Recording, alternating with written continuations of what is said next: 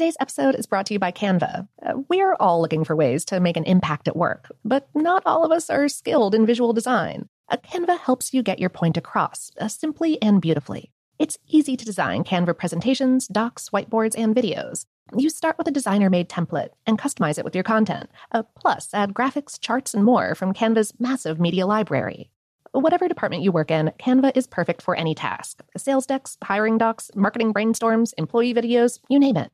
Anyone at work can design with Canva. Start designing today at canva.com. Designed for work. This episode is brought to you by Technically Speaking, an Intel podcast.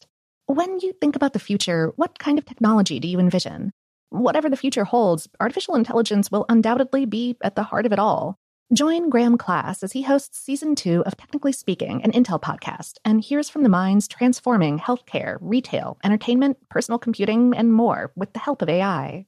Tune in every other Tuesday and explore the latest technology that's changing our world today and creating a more accessible tomorrow. Listen to Technically Speaking, an Intel podcast on the iHeartRadio app, Apple Podcasts, or wherever you get your podcasts. What's up? This your boy Lil Duval, and check out my podcast, Conversations with Unc, on the Black Effect Podcast Network. Each and every Tuesday, Conversations with Unc podcast feature casuals and in-depth talk about ebbs and flows of life and the pursuit of happiness. Unlike my work on stage, I tap into a more serious and sensitive side to give life advice and simply offer words of encouragement, yet remind folks to never forget to laugh. Every Tuesday, listen to Conversation with Unc, hosted by Lil Duval on the Black Effect Podcast Network, iHeartRadio app, or wherever you get your podcasts presented by AT&T. Connecting changes everything. Okay, picture this. It's Friday afternoon when a thought hits you. I can spend another weekend doing the same old whatever, or I can hop into my all-new Hyundai Santa Fe and hit the road. With available H-Track all-wheel drive and three-row seating, my whole family can head deep into the wild. Conquer the weekend in the all-new Hyundai Santa Fe. Visit HyundaiUSA.com or call 562 for more details. Hyundai, there's joy in every journey. Me. Focus Features presents Back to Black. I want people to hear my voice and just forget their troubles. Experience the music and her story. Know this. I ain't no Spice Girl. Like never before. That's my daughter. That's my Amy. On the big screen. I want to be remembered for just being me. Amy Winehouse, Back to Black, directed by Sam Taylor Johnson. Rated R, under 17, not a minute without parent. Only in theaters May 17th. Welcome to Brain Stuff from How Stuff Works. Hey, Brain Stuff, it's Christian Sager. In South Korea, public health officials have identified internet addiction as a full blown national epidemic. An estimated 1 in 10 Korean teenagers is believed to be in the grips of an online addiction, mostly gaming, but also pornography and social media. And the Korean government spends millions of dollars to help kids get clean at hundreds of residential rehab centers. The problem may be even worse in China, where state agencies estimate that 24 million youth are hooked on the internet, sometimes spending three days straight in crowded cyber cafes on gaming benders.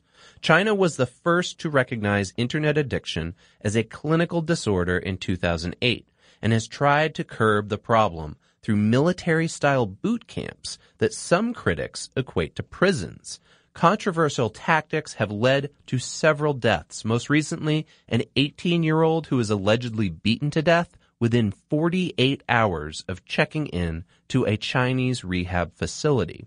Now, outside of Asia, internet addiction is still met with some skepticism by the public and the psychiatric community. Citing the latest research on internet addiction in Western countries, the American Psychiatric Association says that 0.3 to 1% of the general population might qualify for a potential acute diagnosis of internet gaming disorder. As of right now, there's only one residential treatment center in the United States exclusively for technology addictions. Opened in 2009, Restart offers long-term treatment programs for both adults and adolescents aged 13 to 17. And it's designed to detox residents from their online addictions and transition back into healthier lives. The decision to enter a program like Restart is almost always made by parents who fear for the health and safety of an adolescent or adult child who is living his entire life online. And yes, his is an accurate pronoun. In eight years, only seven women have passed through the program. Residential treatment for technology addiction is modeled after residential rehab programs for substance addictions like alcohol or drugs.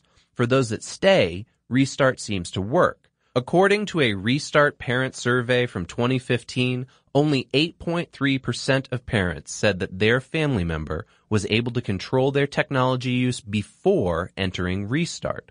When asked the same question up to two years post treatment, 61% of parents said their family member was extremely, moderately, or slightly able to control their internet and digital media use.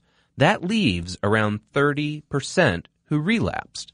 Unlike alcoholism or drug addiction, where former addicts avoid any and all contact with their addictive substance, former internet addicts need to use computers and smartphones in order to function in the modern world. And that can be very difficult, but it's doable.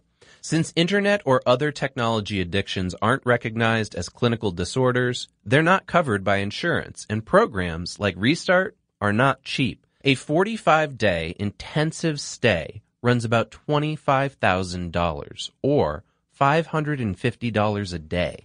Even if technology addiction was recognized by the American Psychiatric Association, it's unlikely that treatment centers would even accept insurance. Today's episode was written by Dave Roos, produced by Dylan Fagan, and for more on this and other topics, please visit us at howstuffworks.com.